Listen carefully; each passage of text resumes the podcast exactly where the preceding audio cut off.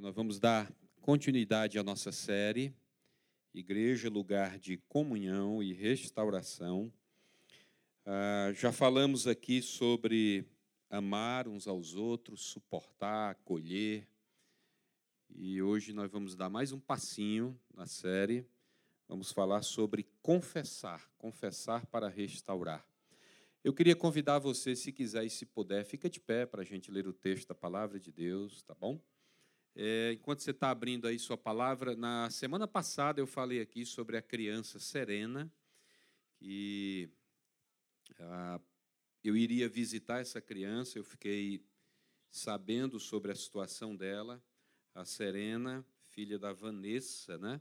E nós fomos na terça-feira fazer a visita a essa criança, família, e ainda ali, naquele dia, não tinha é, fechado o diagnóstico, né? Se realmente ela tinha a atrofia muscular espinhal. E realmente, na quinta-feira, foi confirmado ela está com essa, com essa enfermidade. E é uma doença raríssima, onde a família vai precisar de muita ajuda. Nós conversamos bastante lá, oramos com eles. E eu queria que, se você quiser e puder ver como você poderia ajudar, você pode procurar a Raquel ao final é, Raquel, cadê Raquel? Raquel, levanta a mão, está ali. A Raquel vai estar tá lá na mesa do integração. Né? No final você pode procurá-la. E Raquel, é como é que eu posso ajudar aí? Né? É um negócio complicado, sabe? Uma doença complicada. Vai ter que vai ter que vir ajuda de muitos lugares, né? A, a prefeitura de Forquilha já está ajudando e a gente fica feliz por isso. É, outras pessoas também estão começando a se movimentar para ajudar. Então, eu acho que é, se quiser e puder, se você puder ajudar, eu queria te desafiar você conversar com a Raquel direitinho, ver como é que pode ajudar. Parece que tem até um, uma rifazinha né, que ela está fazendo, coisinha barata, sabe, que a gente pode contribuir ajudar aí para esse tratamento, tá certo? Gálatas capítulo 5, a partir do versículo. Oh, perdão. Tiago capítulo 5, a partir do versículo 13, né? Gálatas foi semana passada, né? Gálatas 6:2, né? E hoje é Tiago, capítulo 5.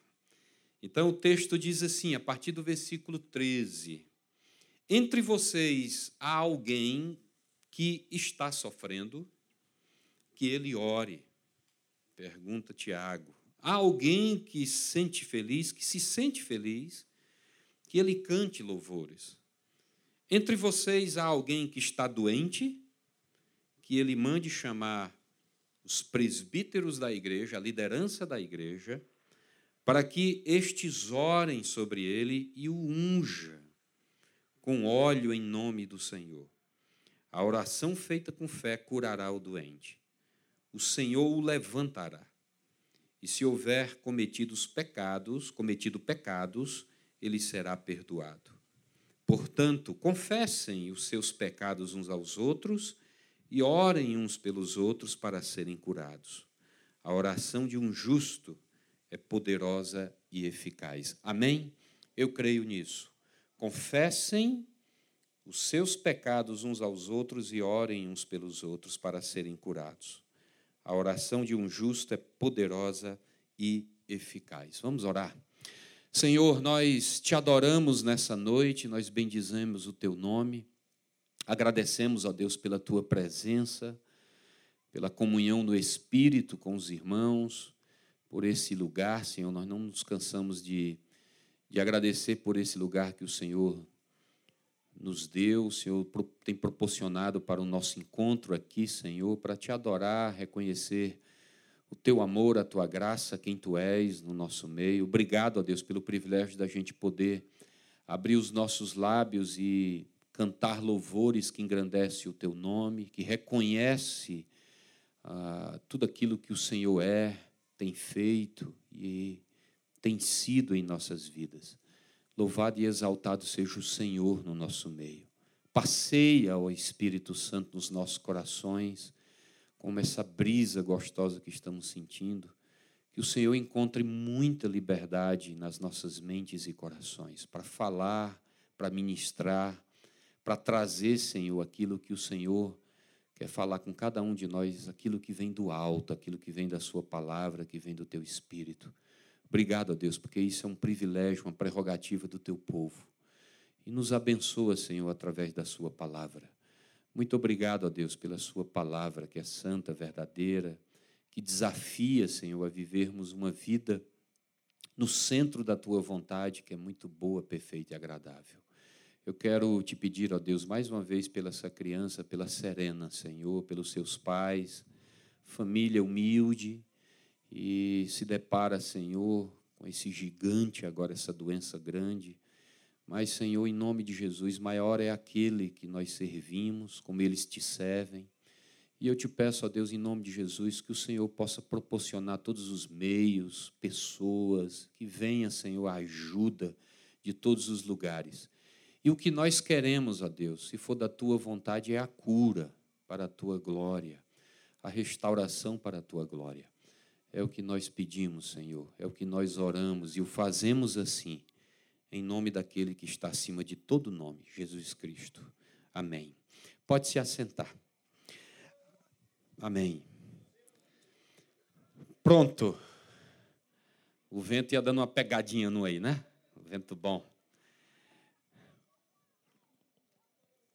Amados, é, todos nós, crentes em Cristo Jesus, estamos passivos, né, de às vezes deixarmos de deixarmos de cumprir um compromisso, uma promessa, deixarmos de cumprir uma obrigação com um irmão, com uma pessoa.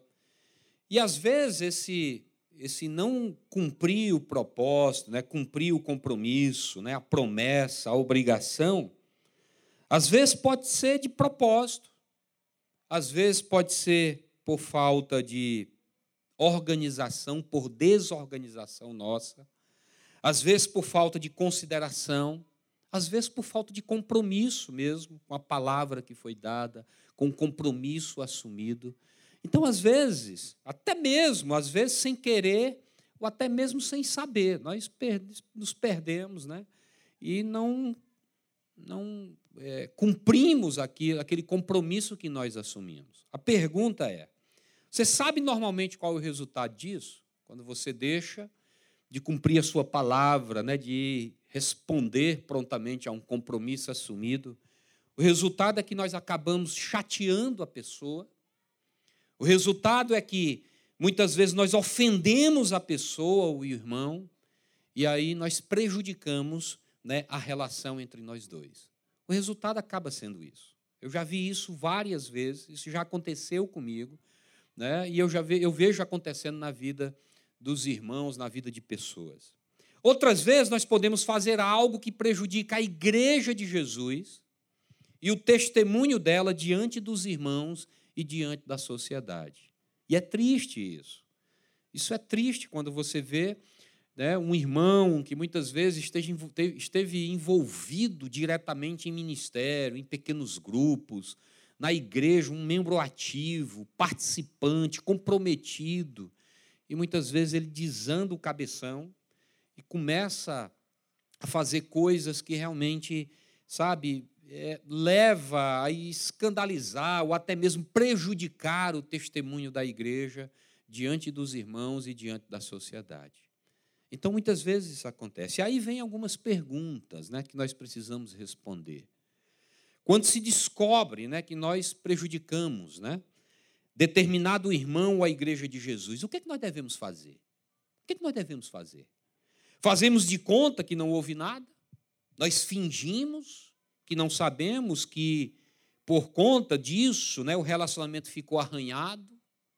Ou protegemos e justificamos o nosso erro, o nosso pecado por meio de racionalizações muitas vezes culpando os outros ou as circunstâncias? Fazemos isso? Ou será que nos arrependemos verdadeiramente? Reconhecemos o nosso erro diante de Deus, diante da pessoa que nós prejudicamos, sabe? Diante daquele que nós ofendemos, nós reconhecemos o nosso erro, o nosso pecado, nós nos esforçamos por restabelecer a relação que foi quebrada, rompida, prejudicada. E danificamos né, o testemunho? É isso que nós fazemos ou nós desculpamos, racionalizamos, colocamos a culpa no outro, ou nós partimos né, para, no, para o arrependimento, o reconhecimento e fazendo todo o esforço para restabelecer a relação que foi quebrada? O que, que nós fazemos? Amados, é interessante porque a Bíblia fala disso e em especial no Novo Testamento. A palavra de Deus fala muito disso no Novo Testamento.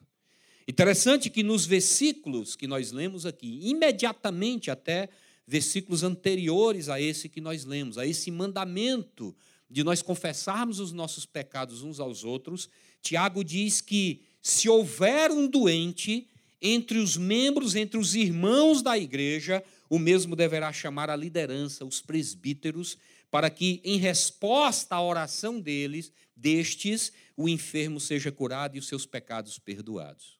Você leu comigo no texto. Parece que o caso da enfermidade aqui do camarada, do texto de Tiago, o texto parece que o, o, o, a enfermidade, a consequência, era consequência de pecado. Quando você vê os comentaristas, quando você vê, sabe, os estudiosos, parece que o negócio ali, sabe, era uma questão de pecado. Não foi de graça que Tiago insere no texto a questão do reconhecimento, do pedido de perdão, da confissão né, dos nossos pecados uns aos outros. A questão, amados, é que nem toda enfermidade, nem toda doença é resultado diretamente de um pecado. Por exemplo, Paulo, ali em 2 Timóteo, no capítulo 4, quando ele vai falar ali a respeito do seu colega de ministério, seu companheiro de ministério, Trófimo, ele diz lá no capítulo 4, versículo 20: Trófimo, eu deixei esse camarada, esse meu companheiro de ministério, doente lá em Mileto. Ele ficou doente. Mas Paulo não traz nenhum relato de que a doença de Trófimo era uma doença de pecado. Em momento algum, ele estava querendo dizer que esse irmão estava escondendo algum pecado e por isso estava doente. É por isso que João, o apóstolo, né, na sua primeira epístola, no capítulo 3, ele diz: Amado, se o nosso coração não nos condenar, nós temos confiança diante de Deus. Se o nosso coração não nos condenar, nós temos confiança diante de Deus. Então, amados, tudo aquilo que você faz, que você pratica, que está dentro da vontade de Deus, nessa liberdade que Deus nos dá, com responsabilidade e que não condena a sua consciência, fique tranquilo. De repente não é um pecado, né? E aí nós estamos aprendendo isso. A questão, amados, é que por outro lado, devido ao fato de nós ser, né, de nós seres humanos sermos seres integrais, compostos, né, inseparáveis, ou seja, nós somos corpo, alma e espírito. Alguns dizem que nós somos só apenas corpo e espírito, ou corpo e alma, mas eu gosto mais do corpo, alma e espírito, que estão intimamente interligados, e muitas vezes eu creio nisso, eu creio nisso daqui no que eu vou dizer. Muitas vezes um mal físico ele é causado pela danificação de um relacionamento, de uma quebra de relacionamento com Deus e com o próximo. Eu acredito nisso. Não é de graça que Paulo, em 1 Tessalonicenses, no capítulo 5, ele pede aos irmãos de Tessalônica. Ele diz que o próprio Deus da paz os santifique inteiramente e que todo o espírito, alma e corpo de vocês estejam conservados irrepreensível na vinda de nosso Senhor Jesus Cristo. Então, é muito importante e necessário nós entendermos essa integralidade do que nós somos, né, seres humanos, essa composição, né, dos seres humanos, seres compostos inseparáveis, integrais, holísticos e que nós precisamos nos encontrar em harmonia. Estava conversando com meu querido amigo Daniel e dizendo para ele como é importante a gente estar em equilíbrio nas três áreas: corpo, alma e espírito. Quando um descompensa, a outra área sente. Quando você está descompensado emocionalmente, o teu espírito sente, a tua, o teu corpo, a carne responde, e vice-versa. Quando o corpo adoece, a alma sente, o espírito se abala, sabe? Nós precisamos estar em plena harmonia como seres compostos, integrais, sabe, holísticos. O que é o corpo? Né? O corpo é apenas a parte tangível, é a matéria, visível, né? é temporal do homem, é a parte que se separa na morte física. A alma, eu acredito que é aquele princípio inteligente que dá ânimo a esse corpo né? e usa é, os órgãos e seus sentidos físicos como agentes da, na exploração das coisas materiais para se expressar e se comunicar com o mundo exterior. É preciso saber que o corpo sem a alma é inerte, a alma precisa do corpo para expressar sua vida funcional e racional. E o que é o espírito? O espírito é esse princípio ativo de nossa vida espiritual, religiosa e imortal. É o elemento de comunicação entre Deus e o homem. O espírito é isso. Então, amados, nesse caso aqui, voltando para o texto, isso aqui foi só para a gente entender um pouco quem nós somos. Né? No caso aqui de Tiago, Tiago diz que a pessoa doente precisa confessar o pecado, sabe, reconhecido e causador da situação física ao irmão que vai orar pela pessoa doente, vai orar por ele. Precisa reconhecer que você está doente, meu amado, por conta de pecado. Você está definhando por conta de pecado. Sabe, tem um negócio enganchado aí na tua vida que tu precisa se libertar. Você está adoecendo fisicamente, sabe, espiritualmente, emocionalmente, sabe, porque tem um negócio enganchado. É isso que Tiago está dizendo. O propósito dessa confissão, segundo Tiago, é que o irmão doente sabe, que tenha cometido o pecado é que ele seja curado, é que venha a cura. Então, por isso, meus amados, a cura mencionada por Tiago pode ser de aspecto espiritual, emocional ou físico da pessoa. Ou, quem sabe, uma combinação né, dos três. E aí, quando você ler o texto, né, o texto inteiro, o contexto da passagem que nós lemos, você vai notar que a principal ênfase da doença está sobre o aspecto espiritual. Então, aqui é só para trazer aqui uma, uma introdução. Uma das melhores definições que eu encontrei sobre confessar uns aos outros.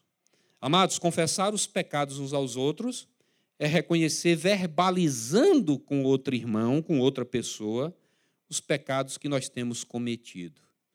E esse reconhecimento verbal, né? Esse conhecimento verbal, prático, ele é um sinal externo da nossa tristeza interna pela ofensa cometida que nós estamos, sabe, cometendo, por aquilo que nós estamos cometendo. A confissão dá a entender que nós temos a intenção de mudar e que nós desejamos a reconciliação com aquele que foi prejudicado. Então, essa é uma das melhores definições que eu encontrei nos livros aí sobre confessar os pecados uns aos outros. Amados, quando é que nós, crentes em Cristo Jesus, devemos confessar os nossos pecados uns aos outros. Algumas situações práticas que tornam necessária essa confissão. Primeira situação, que eu acredito que é necessário, é quando nós temos, quando eu tenho ofendido a um irmão em Cristo, e o resultado dessa ofensa, sabe, é que o relacionamento entre nós dois foi prejudicado e rompido pelo ressentimento que foi apresentado no outro. Meu amado, é mais do que necessário uma confissão, é mais do que necessário um reconhecimento. Em Mateus, no capítulo 5, né, Jesus diz: se você tiver, estiver apresentando a sua oferta, algo que nós fizemos há pouco, adorando a Deus através dos nossos dízimos e ofertas. Ou então, quando você está lá em frente ao computador para fazer uma transferência, não é que não é literal, como Jesus está dizendo aqui, na caixa do gasofilácio, do, da, sabe? Não é não. É quando você estiver em frente ao computador, transferindo seu dízimo, sua oferta para a conta bancária da Caixa, ou do Bradesco, da Ibava, você precisa pensar nisso. Se você estiver apresentando sua oferta diante do altar, e ali se lembrar de que seu irmão tem algo contra você, rapaz, deixa a tua oferta ali, não aperta o enter, não. Segura. Não passa a senha agora, não. Sabe? Não bota no envelope agora, não. Segura. Vai ali diante do altar e vai primeiro reconciliar-se com teu irmão. Depois volte e apresente a sua oferta. Olha, olha o que, é que Jesus está nos ensinando. Muito mais importante do que esse sacrifício, sabe, que para a gente, às vezes até amacia o nosso ego, né? Fui lá na frente, eu, sabe, eu sou um dizimista, sou um ofertante. Muito mais do que isso, Jesus está interessado, sabe com o quê? Com a nossa unidade, com a nossa comunhão plena uns com os outros. Amém? Muito mais do que isso. Então, isso é necessário, isso é importante. Sabe, de eu perceber que eu tenho alguma coisa enganchada com meu irmão. Tem alguma coisa mal resolvida com meu irmão. E, meu amado, deixa eu dizer uma coisa para você. Eu já disse aqui, eu tenho ensinado essa comunidade.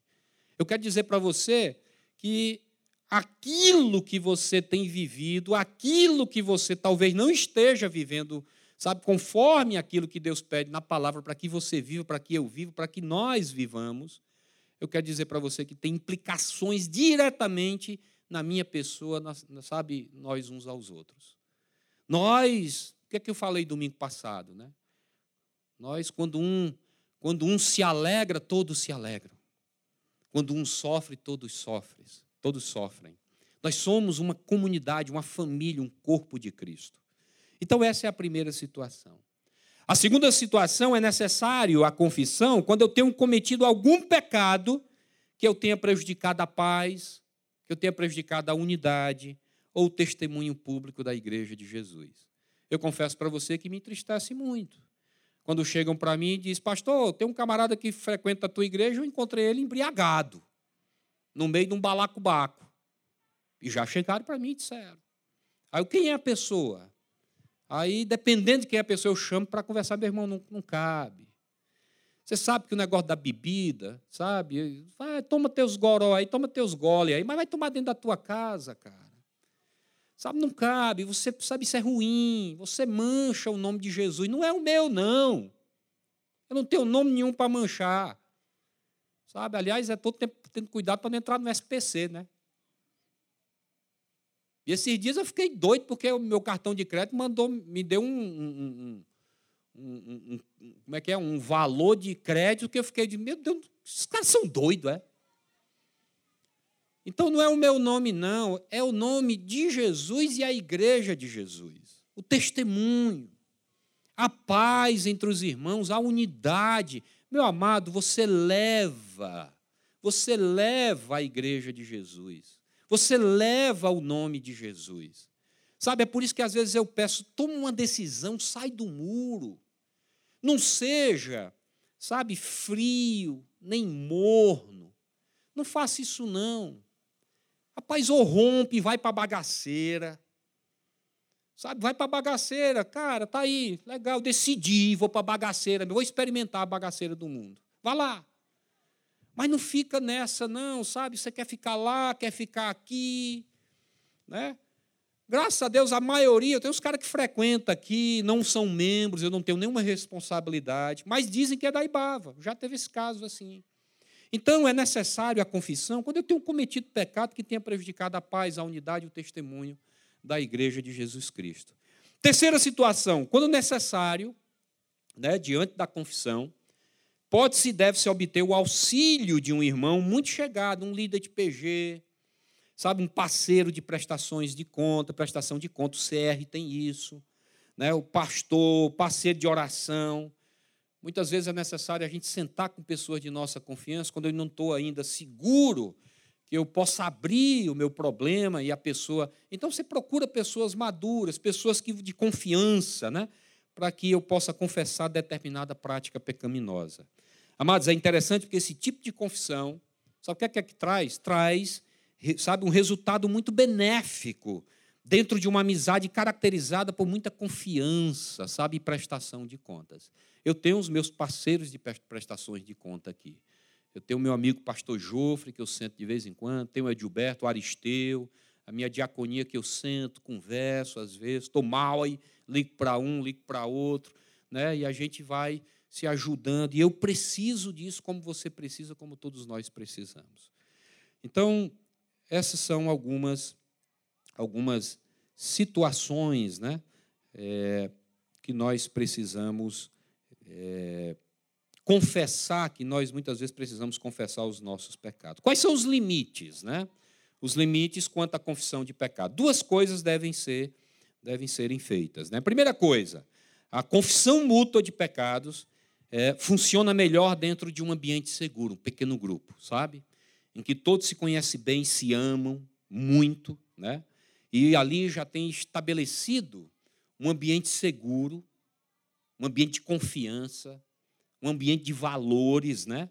Onde a pessoa pode abrir o seu coração, confessar a sua luta. De modo geral, amados, só o prejudicado pelo pecado e os envolvidos, né?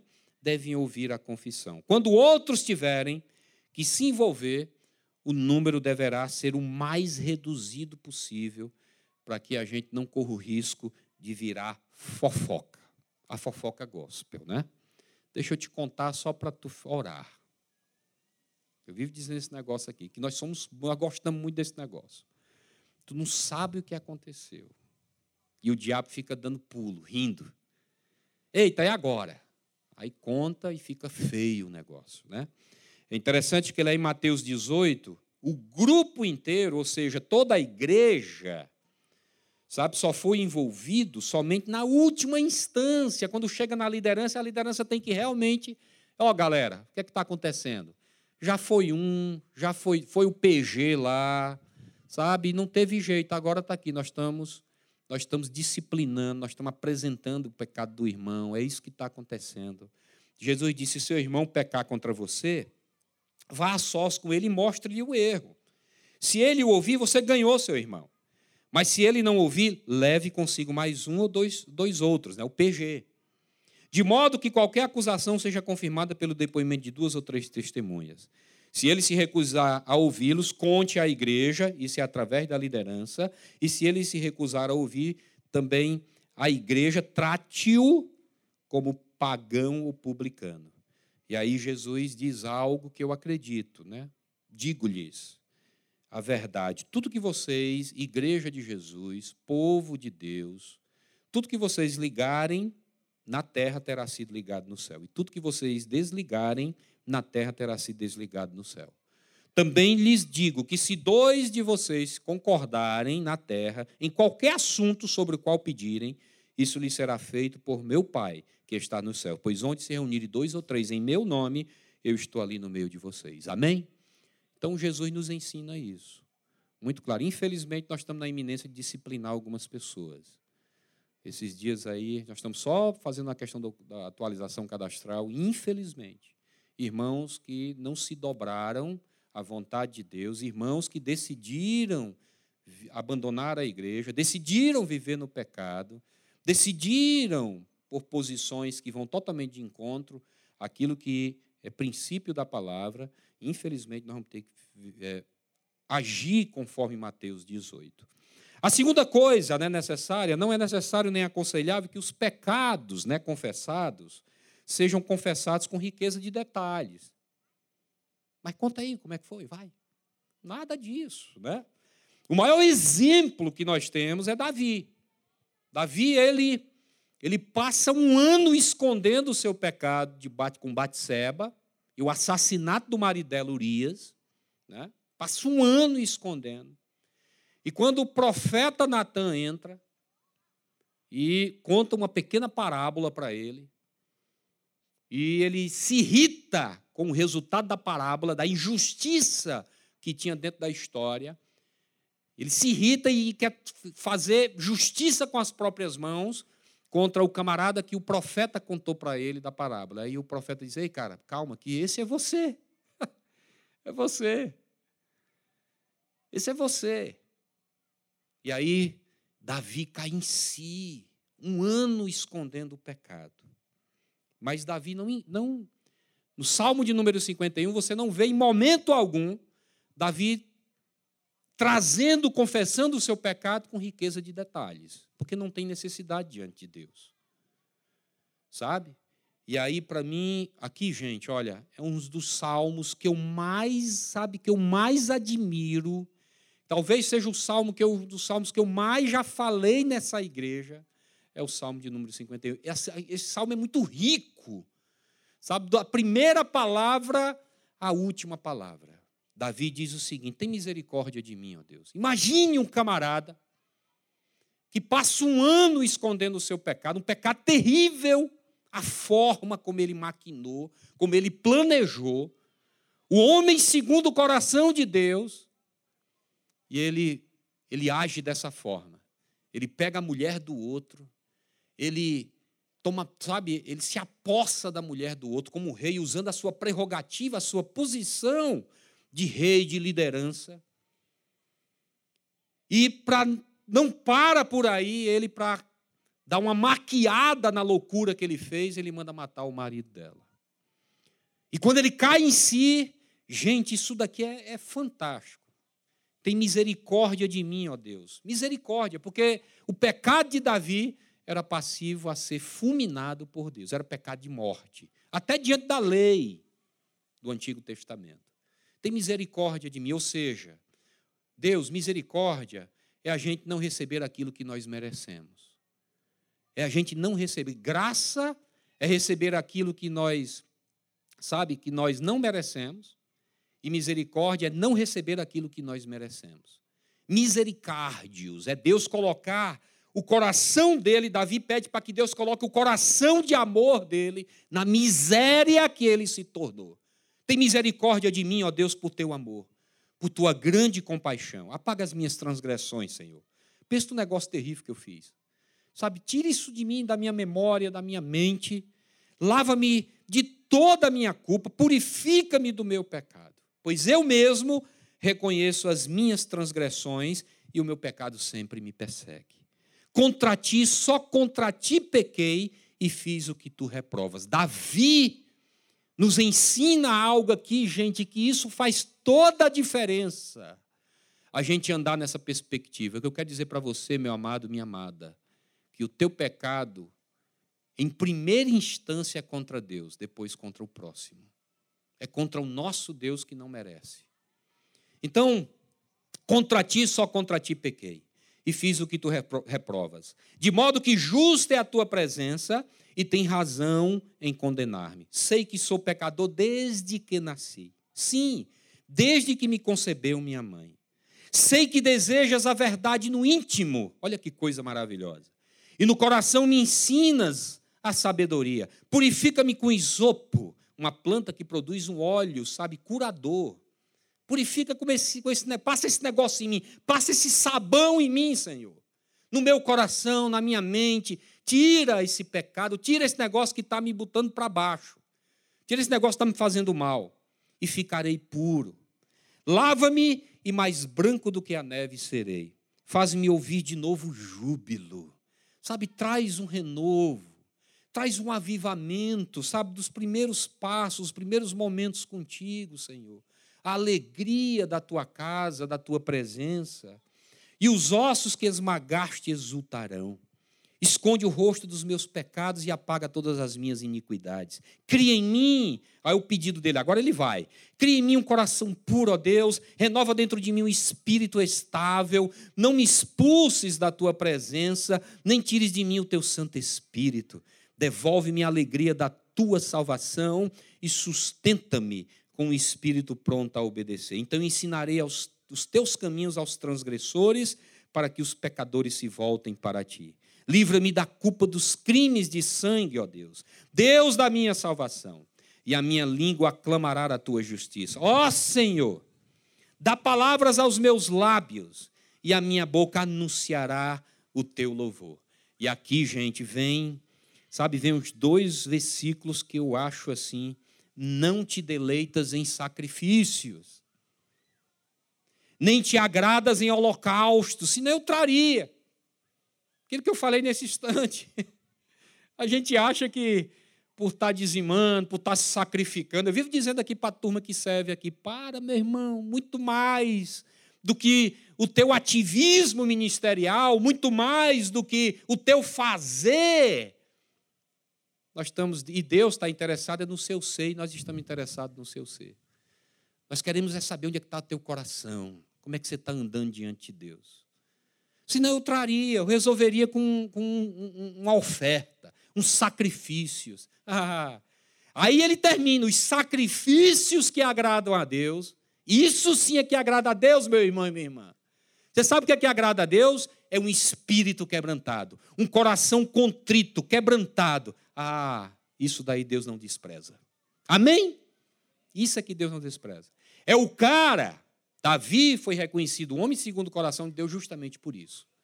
É que Davi, todas as vezes que foi confrontado por Deus, sabe, através de alguém, Davi reconheceu o seu pecado. Era um homem quebrantado, não endurecia o coração. Então, amados, as, as descrições de detalhes, sabe, de detalhes, na verdade, esse negócio de você ficar contando, foi assim, foi assado, né? Na verdade, pode levar o irmão ao desânimo e levar e levá-lo à tentação de praticar novamente o mesmo pecado. Eu não quero saber de detalhes. Eu quero saber é onde é que está teu coração agora. Você tem uma grande caminhar com Jesus, meus amados. É um negócio maravilhoso, porque todos os dias ele nos dá uma nova oportunidade da gente alinhar nossa caminhada com ele e voltar-se para ele, sabe, para a gente andar segundo a sua vontade. Todo dia as misericórdias do Senhor se renovam a cada manhã na minha vida e na sua vida, porque se não se renovasse, nós seríamos consumidos.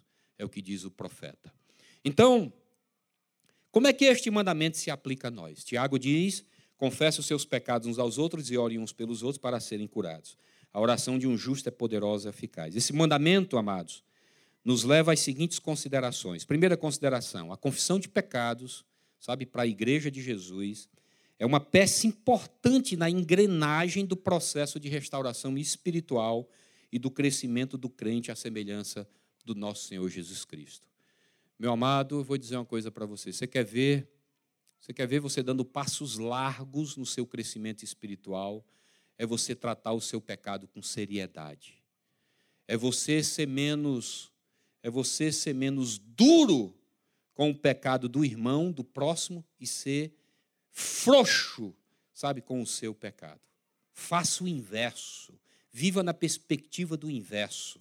Seja duro com você, com aquilo que te quebra, que te joga para baixo, com aquilo que te, sabe, que quebra a sua relação com Deus, com a igreja de Jesus, com os irmãos, com o próximo, com as pessoas. Seja duro, não seja frouxo com aquilo que, sabe, com aquilo que te rompe o teu crescimento espiritual. A segunda consideração, Cada crente em Cristo Jesus deve tomar a iniciativa de lidar com seus próprios pecados. É sua responsabilidade. Não queira jogar para o outro, para a esposa, para o marido, para o líder de PG, para o líder de ministério, para o pastor. Para com isso, é sua responsabilidade. Nós, leitores das Escrituras, da palavra de Deus, nós devemos sim nos examinar todos os dias, regularmente, à luz das Escrituras, sabe? Re, é, é, examinar as nossas vidas e os nossos relacionamentos com os irmãos, a fim de descobrirmos se nós estamos culpados de alguma ofensa que requer uma confissão. É minha responsabilidade tratar os meus pecados com seriedade, é sua responsabilidade tratar com responsabilidade. No momento em que você vai passando pelo escrutínio da palavra, você precisa estar aberto para que a palavra de Deus, o Espírito Santo de Deus, te convença do teu pecado e que venha o arrependimento. Então, essa é uma segunda consideração. A terceira consideração: a confissão de determinado pecado indica um estado espírito, sabe, de espírito em que a pessoa esteja pronta a abandonar esse pecado e fazer tudo o que for necessário para reabilitar os relacionamentos prejudicados. Também indica que a pessoa deseja o auxílio e a cooperação dos irmãos. Então, isso também é muito importante. Abandonar o pecado, fazer tudo o que for necessário para reatar, reabilitar o relacionamento que foi quebrado. Quarta consideração: para alguns, né, em especial os orgulhosos, os durões, sabe aqueles aquele de coração duro, né? Os caras que firme, né? Os caras podem pensar que a confissão de pecado é sinal de fraqueza. Nada disso. Confissão de pecado, pelo contrário, é sinal de maturidade espiritual. Aliás, deixa eu dizer uma coisa para você. A Igreja Católica Apostólica Romana faz esse tipo de coisa com o sacerdote dentro de uma cabine, de uma forma deturpada, mas isso eles ainda estão tentando manter um valor das escrituras que eles trouxeram. Nós, crentes em Cristo Jesus, que conhecemos as Escrituras, que não precisamos de um sacerdote, depender de um líder, sabe? Nada disso, é uns aos outros. Preste atenção que Tiago pede para que a confissão seja feita uns aos outros, sabe? Então, é sinal de maturidade espiritual.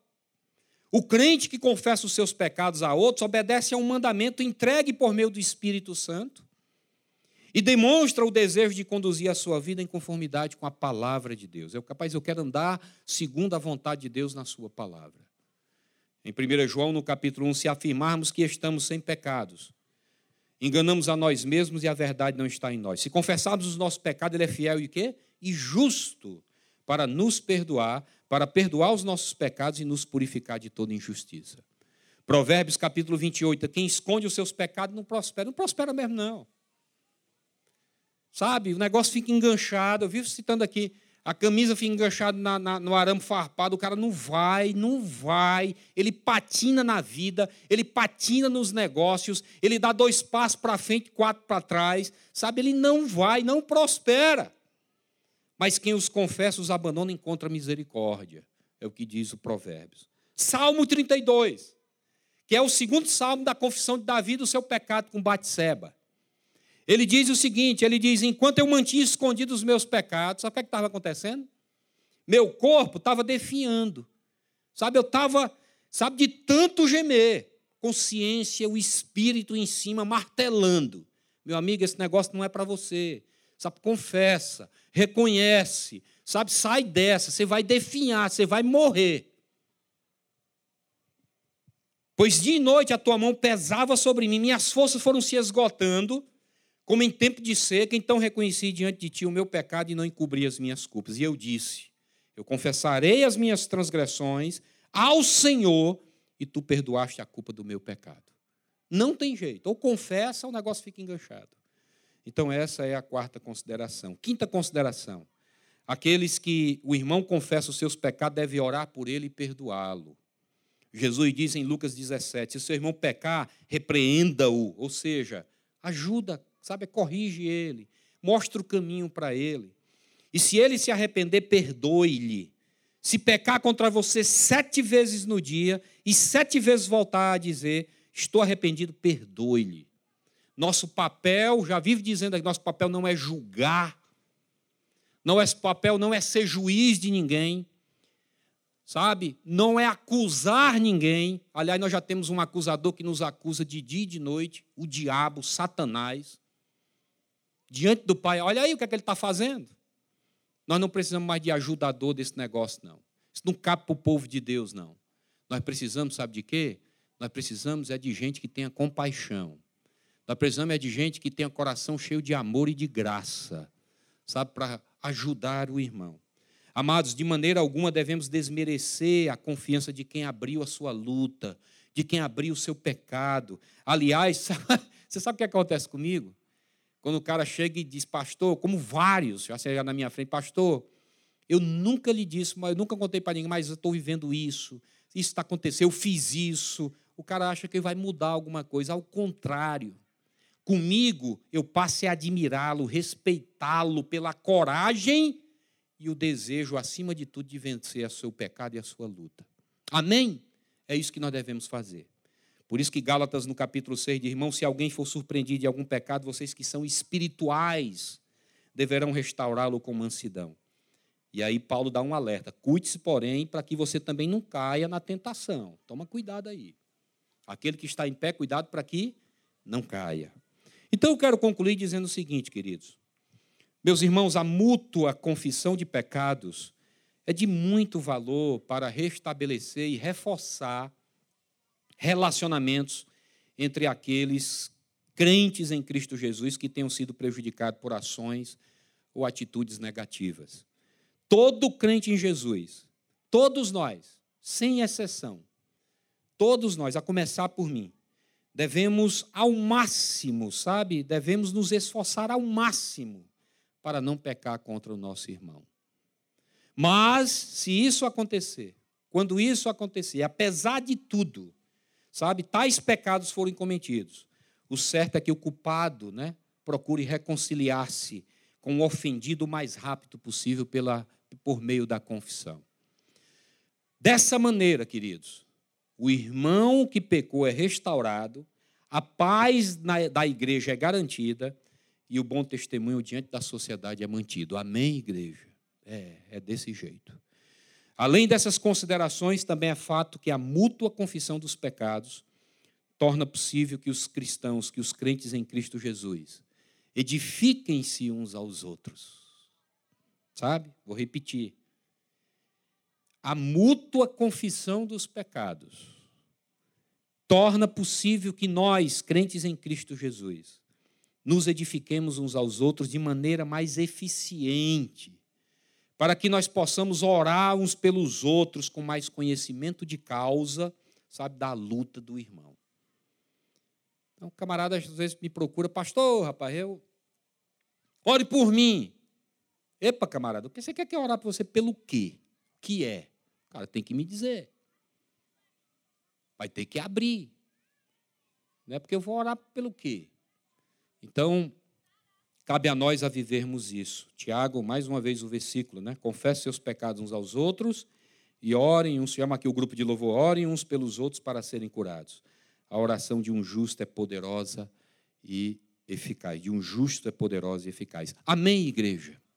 Então, é muito importante que o Senhor possa nos ajudar a resgatar esse valor da palavra de Deus resgatar esse valor da igreja de Jesus.